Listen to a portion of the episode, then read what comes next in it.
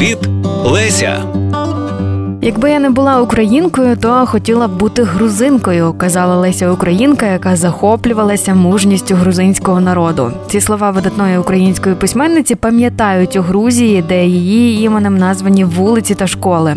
Останні роки свого життя Леся Українка жила у різних грузинських містах, а її життєвий шлях обірвався у 1913 році у грузинському селищі Сурамі.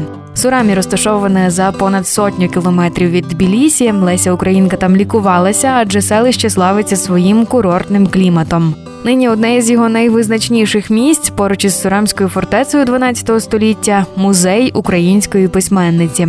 Його відкрили у Сурамі ще у 1952 році. Тоді ж і постамент розповідає голова товариства Лесі Українки у Грузії Таріел Гоголадзе. В 1952 году в Сураме это был первый памятник. Поставили великую Ларису Косач, то есть если украинки в Сураме. Только потом в Киеве и только в 66-м в Сан-Новграде. Так что грузине первый памятник поставили на всю Украинку. Доброю традицією для грузинів було і тематичне свято, присвячене нашій Лесі, каже екскурсовод музею у Сурамі Ніно Салагая. Начиная в 1952 году у нас всегда отмечали праздник Лесьяоба, называется День Леси Украинки.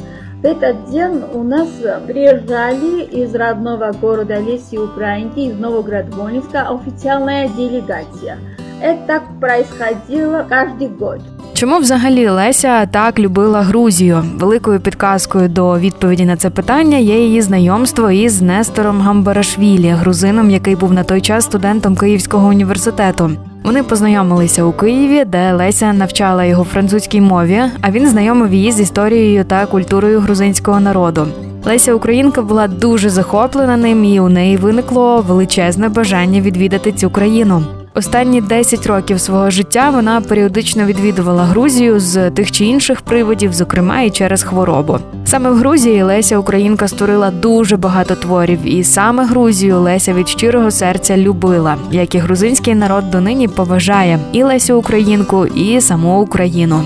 Мне не все равно, что происходит на Украине. Я очень все это переживаю. Для меня э, Украина это целое государство. Незалежная Украина. Мне что из Луцка, что из Львова, что из Донецка, что с Харькова, все одинаковые.